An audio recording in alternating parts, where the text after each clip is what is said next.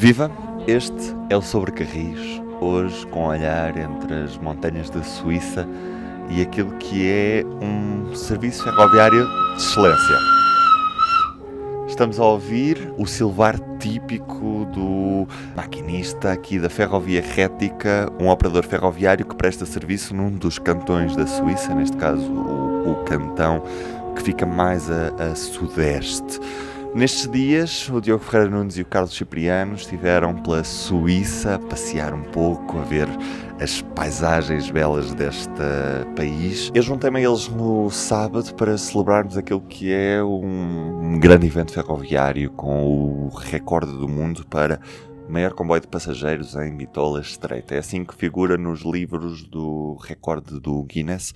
1910 metros entre a cabeça e a cauda de, deste, deste comboio, que acoplou 25 unidades Capricórnio. Já vamos saber o que é que isto é, mas para já, viva Carlos Cipriano, viva Diogo Ferreira Nunes. Olá, Estamos a gravar a bordo de um comboio, embora não pareça, porque o, o, o ruído é muito baixinho aqui na Suíça. Muitíssimo baixo a suavidade destes comboios é uma coisa que continua a impressionar-me.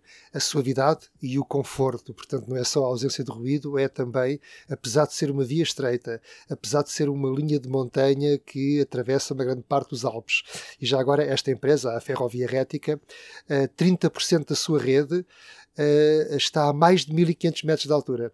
E, portanto, é impressionante ver a sinuosidade uh, de, destas linhas. Praticamente foram esculpidas na montanha com túneis helicoidais, com viadutos de cortar a respiração, mas sempre com andamento e com uma suavidade absolutamente incríveis. E dizer que não são uns comboizinhos curiosos para as pessoas fazerem uma viagem ou outra, além da grande atração turística que eles representam para a Suíça, porque em conjugação com a paisagem, de facto, são uma das grandes atrações do país servem essencialmente para o serviço de transporte, para a mobilidade. Portanto, a grande parte da, destas aldeias e cidades dos Alpes são servidas pelo comboio, não só no transporte de passageiros, como também no transporte de mercadorias.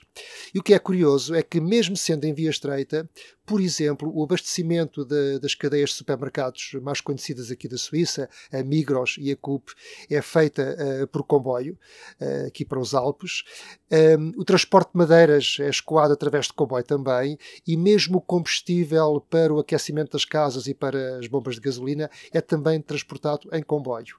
Curiosamente, muitas vezes estes comboios são mistos, portanto, são uh, comboios de passageiros que depois são, podem ser mesmo automotoras a quem eles atrelam alguns vagões de mercadorias sem qualquer problema, sem qualquer inconveniente. Tudo isto funciona extremamente bem. Inclusive, chegaste a contar o caso de Arosa, em que o lixo é recolhido, uma estância de esqui, em que o lixo é recolhido através do, do comboio. Exatamente, é uma estância de esqui que depois que todos os resíduos eh, eh, produzidos na, naquela estância vêm de comboio para baixo, para Cure, eh, porque de facto a estrada são 365 curvas, é perigosa durante o inverno e de facto o comboio é o principal meio de transporte transporte para aquela estância de esqui.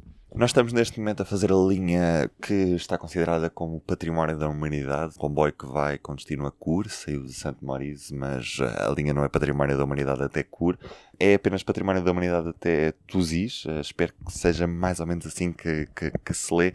Diogo, nestes dias andaste muito aqui pela ferrovia rética, o que é que recomendas a quem de Portugal quer vir dar um salto à Suíça? Tens a oportunidade de partilhar com os ouvintes sobre Carris. A melhor parte aqui destes comboios, sejam Capricórnios, sejam outras séries aqui da na ferrovia rética, da RHB, como se designa em alemão, é que é possível abrir as janelas. Parece uma loucura em 2022 haver comboios novos, em folha praticamente, não é?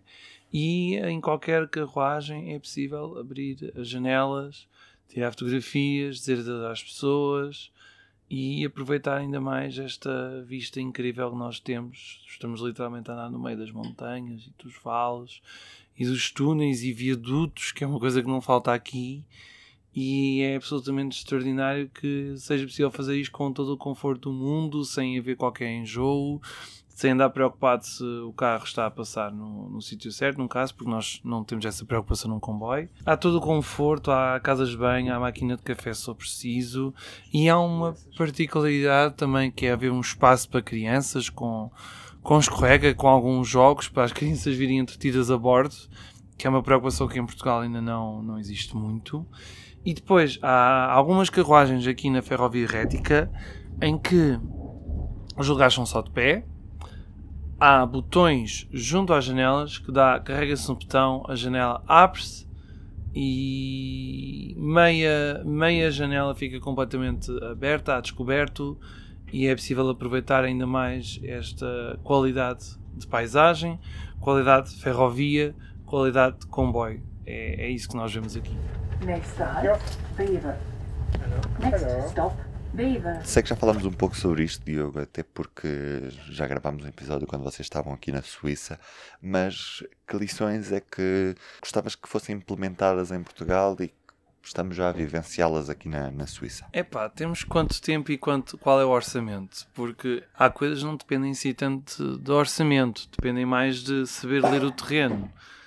Basta pensar que, por exemplo, nós quando chegámos agora a San Moritz, para apanharmos este comboio, nós saímos do autocarro e demos quê? 15 passos para, em linha reta até chegar ao, até chegar ao comboio, ou seja, não há grades, barreiras, nem muros, não em Berlim, mas em San Moritz, em qualquer estação ferroviária aqui na Suíça, e há uma perfeita ligação entre o comboio, que é o meio de transporte principal, e todos os outros meios, porque há autocarros, não é?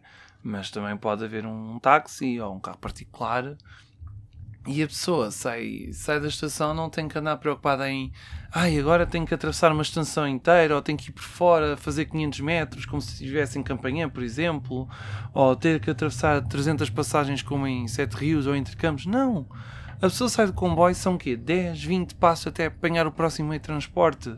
E há outra particularidade aqui na, na Suíça, em grande parte das estações onde nós tivemos é que dá-se prioridade às passagens inferiores com menos impacto na paisagem do que às passagens superiores. Bem, nós sabemos que em Portugal qualquer estação vai corrida neste momento a passagem superior para prevenir os atravessamentos, as escolhidas e as passagens inferiores trazem muito mais harmonia à paisagem, enquanto a paisagem superior causa sempre aquele impacto visual. Se calhar às vezes, em vez de se andar a apostar em, nestas passagens superiores, apostava-se um bocadinho numa retroescavadora, fazia-se alguns furos e conseguia-se eh, fazer uma passagem inferior. Só gostava de, de sublinhar aquilo que o, o, Diogo disse, que é esta perfeita intermodalidade que existe na Suíça entre os vários modos de transporte.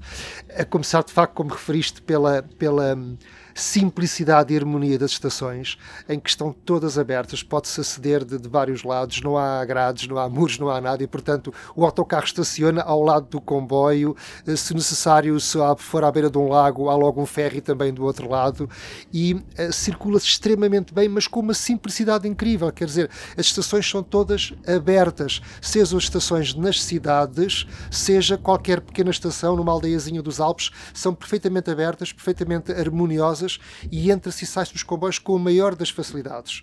E depois, esta intermodalidade também ao nível dos horários, porque o comboio chega e há sempre um autocarrozinho, agora refiro-me, por exemplo, às aldeias mais isoladas, há sempre um autocarrozinho ali à espera, à passagem de cada comboio, para levar nem que seja uma ou, duas pessoas. É, é, certo que os caminhos de ferro suíços, seja esta empresa Ferrovia Rética, que é 95% de capitais públicos entre o Governo Federal e, o, e os cantões e os municípios, não é?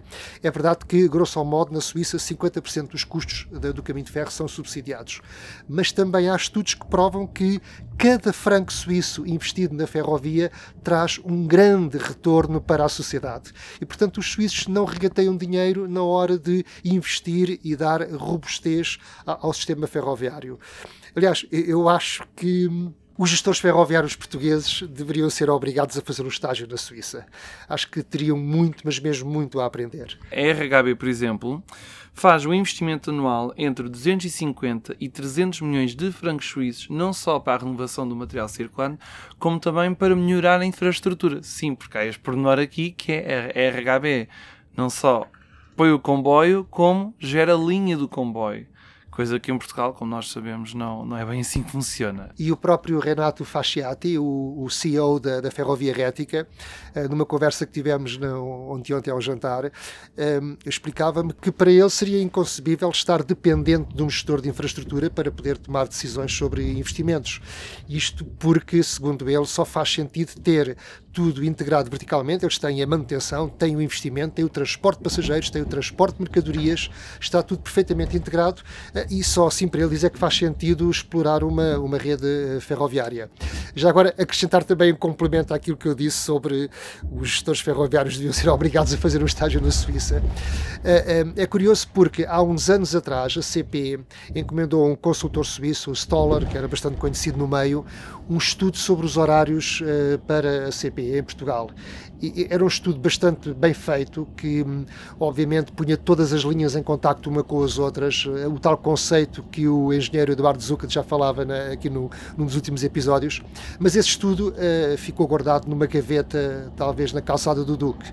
E agora, muito recentemente, a IP também uh, adjudicou a uns consultores suíços um estudo de capacidade da rede, mas também não se sabe onde é que isso paira, porque, ao que parece, esse estudo também era bastante defensor uh, de uma exploração ferroviária em rede. Pegando também nessa, nessa proposta de que qualquer pessoa que trabalhe na ferrovia faça um estágio na Suíça, porque é sem dúvida um, um bom exemplo e nós temos de seguir sempre pelos melhores exemplos. Também neste sábado vimos aquilo que é a construção de um grande túnel na Suíça, o Albula Tunnel, e o Albula Tunnel tem uma história curiosa, que é para se uh, não interromper a circulação ferroviária, o que se fez foi a construção de um túnel paralelo uh, que permite ganhar resiliência à rede, permite depois que a linha principal passe a servir esse túnel novo.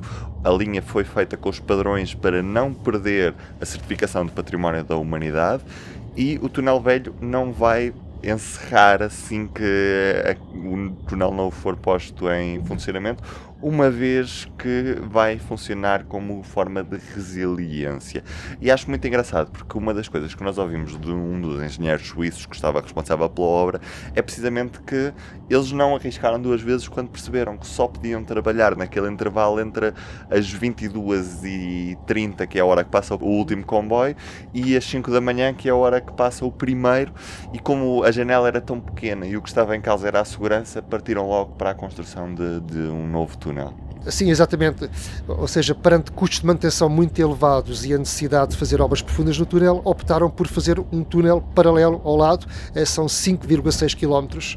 Eh, já está praticamente finalizado. Aliás, nós tivemos a oportunidade ontem de almoçar dentro do túnel porque eles eh, fizeram questão de que a partida do maior comboio do mundo fosse feita uh, no túnel, ainda no túnel velho, mas foi a partir daí. Como o túnel velho é paralelo ao novo, resolveram fazer ligações de segurança, um pouco como acontece também no, no túnel sobre a Mancha, uh, para que em caso de emergência se possa passar de um túnel para o outro. Sublinhar também que o túnel velho vai continuar a ser mantido e vai servir de redundância ao túnel novo.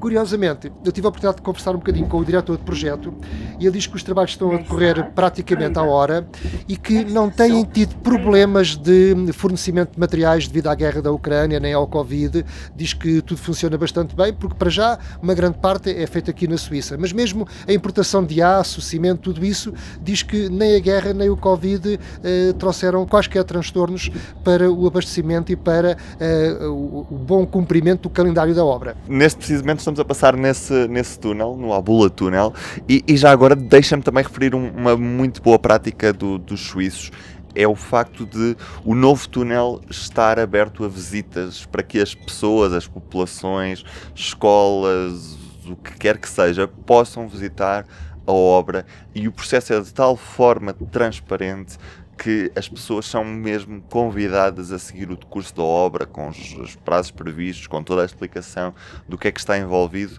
e uh, também não de referir que o próprio, os próprios materiais utilizados são sempre locais e tentam sempre reaproveitar a pedra que tiraram para depois fazer cimento. Portanto, um, todo, todo, toda uma economia circular a funcionar em torno de, da execução de, de um túnel. Diogo, vamos então ao recorde do mundo de maior comboio de passageiros em bitola métrica que foi batido neste sábado uh, entre o Albula Tunnel e a região de Bergun. Der Capricorn, der längste. Jetzt ist es geschafft. Zug ist im Jetzt Ziel. ist es geschafft. Halte fest, 15.34 geschafft. 15.34 Samstag, 29. Oktober. Wir haben den Weltrekord! Para já dizer que não foi uma montagem, não foi nenhuma encenação, houve mesmo um total de 100 carruagens, ou seja, 25 conjuntos de eh, automotoras, isto é, cada automotora tinha um total de 4 carruagens, é como se fosse uma UQE, neste caso unidade múltipla também aqui de- designada a, a circular.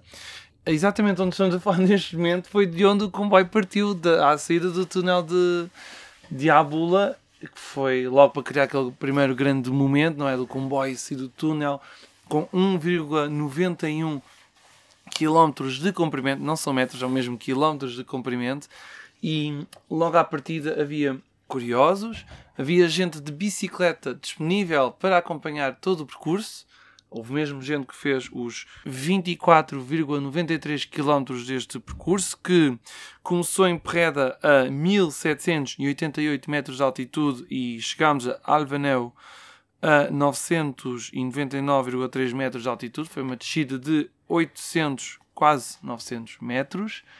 E é impressionante porque nós estávamos no sexto conjunto de automotores, portanto estávamos bastante à frente. E era impressionante olhar para trás de vez em quando e ver que havia dois patamares em que ainda havia carruagens deste comboio. Uma coisa absolutamente impressionante que é olhar para trás, olha, estamos ainda a comboio ali atrás e ainda mais ali atrás. São, são comboios diferentes? Não, era exatamente o mesmo comboio. Este comboio da Ferrovia Ferrética que conseguiu mesmo bater o recorde de maior comboio de passageiros a circular em bitola métrica. Carlos Cipriano, como é que te sentes por ter batido um recorde do mundo? Ui, foi uma experiência muito gira, claro que gostei imenso, não é? Eh, pegando até naquilo que o Diogo disse sobre nós estarmos no comboio e olhávamos à esquerda e à direita e estávamos a ver o nosso próprio comboio, portanto, uns metros mais acima víamos o comboio a circular em cima de um viaduto, uns metros mais abaixo, no lado oposto da, da- carruagem, víamos a, a frente do comboio lá em cima. Eu até chamei isto uma enorme serpente vermelha eh, a, a a desfilar aqui no, no- no meio dos Alpes, porque como o traçado é muito sinuoso, a, a perspectiva é termos um comboio por vezes em 3 e 4 patamares, ou seja, quem está de fora vê-o passar eh, em quatro eh, pisos diferentes, basicamente, com viadutos, com um túnel pelo meio e, e com os socalcos eh, aqui, aqui da montanha dizer que um, a excitação a bordo de facto era muito grande, toda a gente queria aproveitar as poucas janelas que se abriam para poder, para poder fotografar, não é? Eh, mas de facto era uma, uma grande excitação, mas também partilhada por quem estava do lado de fora, porque havia pessoas de bicicleta, havia muita gente ao longo de- das colinas eh, a fotografar o comboio, mas também já agora referi que isto foi um grande desafio para a Ferrovia Rética, embora seja, tenha sido uma operação de propaganda, claramente, sem, sem dúvida nenhuma, foi querer chamar a atenção para, para este caminho de ferro, porque o, o- o administrador eh, entendeu que tinham perdido muitos passageiros, eh, verificou que tinham perdido muitos passageiros com a Covid e agora, para que haja uma recuperação forte, ele quis fazer este grande golpe publicitário, digamos assim. Mas, mas é merecido, porque isto de facto teve desafios muito grandes. Um deles é como é que se vão acoplar eh, 25 automotoras, eh, UQEs, são cada Capricórnio, que é uma das novas unidades que eu estou a comprar, eh, só, pode, só está previsto o software que possam estar acopladas 4 unidades, portanto, eh, 16 eh, veículos. E então tiveram que pedir à Stadler, que é o fabricante, para alterar o software para que fosse possível estarem acopladas 25 automotoras. Mas depois colocava-se outro problema, é como eh, segurar um monstro destes com eh, cerca, são com 2.950 toneladas a descer, porque isto a subir seria praticamente impossível, não é? Sempre a descer e eh, que houvesse uma total sincronia na, na, na frenagem na condução do comboio. E, portanto, foram necessários sete maquinistas. Um à frente, acompanhado de um, de um, de um inspetor, de um chefe, e depois os outros seis distribuídos ao longo da composição, para que no momento certo e em perfeita sincronia pudessem uh, dar pontos, tirar pontos, frenar, para que uh, a viagem se fizesse uh, perfeitamente alinhada. Bom, mas como é que isso foi feito? O problema é que nem através do sistema de telecomunicações do comboio, nem através da rede uh, de telemóvel, seria possível comunicar entre eles, porque há túneis pelo meio, aqui no, nos vales, nos Alpes, nem sempre há rede, 22 e, túneis. 22 túneis, nem tão poucos quilómetros, e a solução encontrada foi recorrer à tecnologia analógica e, curiosamente, a um sistema que nós vimos dos filmes da Primeira Guerra Mundial, que foram telefones militares em que o telefone é instalado ao longo da composição, com dois cabos, um a servir redundância ao outro, eh, cabos eh, analógicos, fios espalhados ao longo destes dois quilómetros, não é? Para que os maquinistas estivessem perfeitamente sempre em comunicação, em sintonia e que as ordens que são dadas na, na cabeça do comboio fossem seguidas em total alinhamento eh, por todos. E a verdade é que nunca sentimos solavancos, pois não. Uh, sentimos sempre uma grande suavidade na condução, o comboio veio sempre a uma velocidade muito regular uh, e, e, de facto correu tudo muitíssimo bem, ainda por cima com o pormenor dos helicópteros sempre a sobrevoarem-nos e das pessoas a aplaudirem na, na, na, no exterior. Outras características muito interessantes desta viagem é neste momento estamos li literalmente a reproduzir a viagem, não é? A velocidade máxima neste momento deste comboio é de 50 km por hora, dá, nós conseguimos ver ali no velocímetro. E o comboio de ontem não andava muito mais devagar, porque ele andava entre os 30 e 35 km por hora. Outro pormenor relativo à, à frenagem não é, do comboio é que a travagem no comboio regenera muita energia, não é? Energia para a rede. Estamos a falar de qualquer coisa em termos de kilowatt, 4000 kWh de energia gerada com a regeneração. E a questão que se punha era: ora bem, o sistema não tem capacidade de absorver toda esta potência, né? toda esta quantidade de, de energia. Então o que é que aconteceu? Este sistema, além de absorver parte da energia, depois foi distribuído para a rede uh, elétrica suíça. Ou seja, ontem à noite, quem estive a fazer o jantar, se calhar aproveitou alguma desta energia gerada pelo, pelo comboio. Portanto, mais um benefício do comboio relativamente a outros meios de, de transporte. Outros pormenores muito interessantes. Uh, houve toda uma cobertura por parte da, de um canal chamado Blick TV. Aliás, se tiverem curiosidade, está no YouTube disponível todo, toda a filmagem do recorde do, do mundo. Deixamos aqui em, em embed no artigo no site do público também. E que vale mesmo a pena ver. A viagem durou cerca de uma hora, com uma paragem incluída. E quem estivesse num dos pontos a filmar o comboio precisava de gastar mais de 4 minutos para ver todas as composições a passarem. Mais de 4 minutos, só para termos noção do comprimento deste comboio. Outro pormenor muitíssimo interessante é 13 uh, conjuntos de automotoras já estavam no túnel da Abula logo pela manhã, não é? Mas depois os outros 12 conjuntos foram aparecendo ao longo da manhã. Outro dos méritos deste recorde é que nas restantes linhas em que houve serviço, porque a Ferrovia Rética tem um conjunto de sete linhas, assim grosso modo, as outras seis linhas foram postas carruagens descapotáveis, tudo o que tivesse encostado e pronto a funcionar, não é? Tudo o que pudesse rodar sobre carris continuava a, a funcionar. Sendo que quem quisesse aproveitar, uh, ontem não se pagava um extra para andar nas carruagens panorâmicas que estavam a circular. E já agora referir o enorme desafio também que constituiu depois desacoplar uma composição com 100 veículos e 25 automotoras, não é? E pô-las imediatamente no serviço regular porque aquilo funcionou muito bem. Claro que houve alguns pequenos atrasos, mas assim que o comboio chegou ao destino, puseram logo, começaram logo a cortar o material, a pô-lo para cima e para baixo e até fizeram alguns comboios extraordinários para transportar as pessoas que tinham vindo ao evento, porque de facto depois houve também um grande festival, uh, festival ferroviário que atraiu muita gente à, àquela, àquela localidade e portanto os comboios rapidamente foram injetados na rede e começaram logo, logo a circular.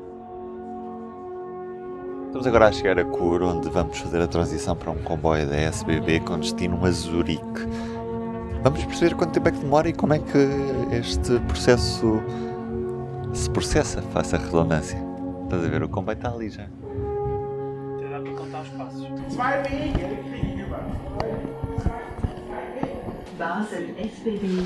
Diogo, quantos passos foram? Bem, uh, em rigor, 21 passos. E o comboio sai daqui a quantos minutos? Sai daqui a, ora, são 9 e 5 no relógio de Carlos Cipriano, portanto saímos aqui a 3 minutos.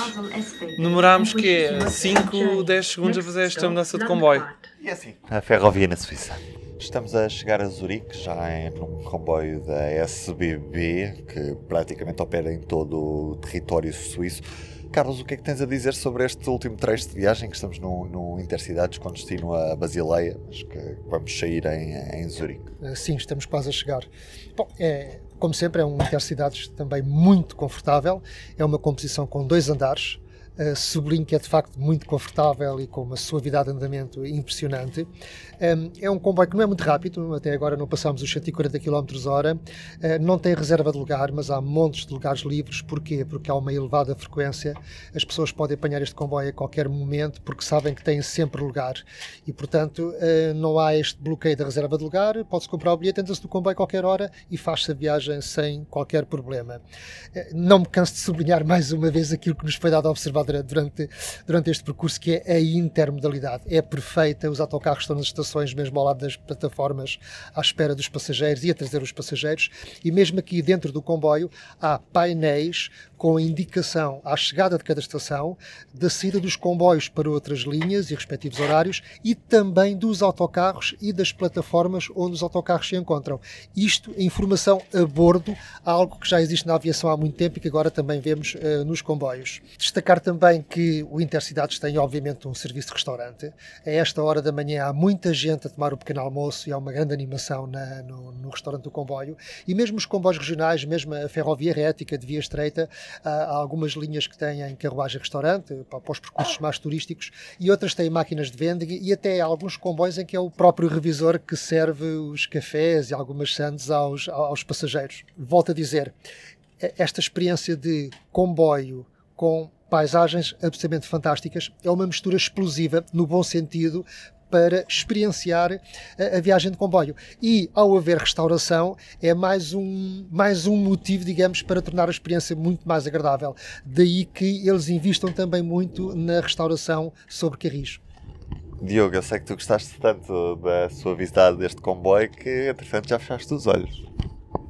Ai, desculpem, é que eu estava aqui a dormir um bocado e então. Não é que. É, é impressionante isto é tão, tão suave, parece um tapete, não é? é a pessoa encosta-se aqui no banco e fica quase a levitar de tão, de tão confortável que isto é. Não há um abanão, a garrafa d'água pode ficar em cima da mesa a, a viagem inteira. E, e enquanto nós passamos aqui, temos este lago lindíssimo à, à nossa direita. É, é, é mágico isto, é, é toda uma experiência que quem puder um dia venha, venha experimentar, porque é de sonho.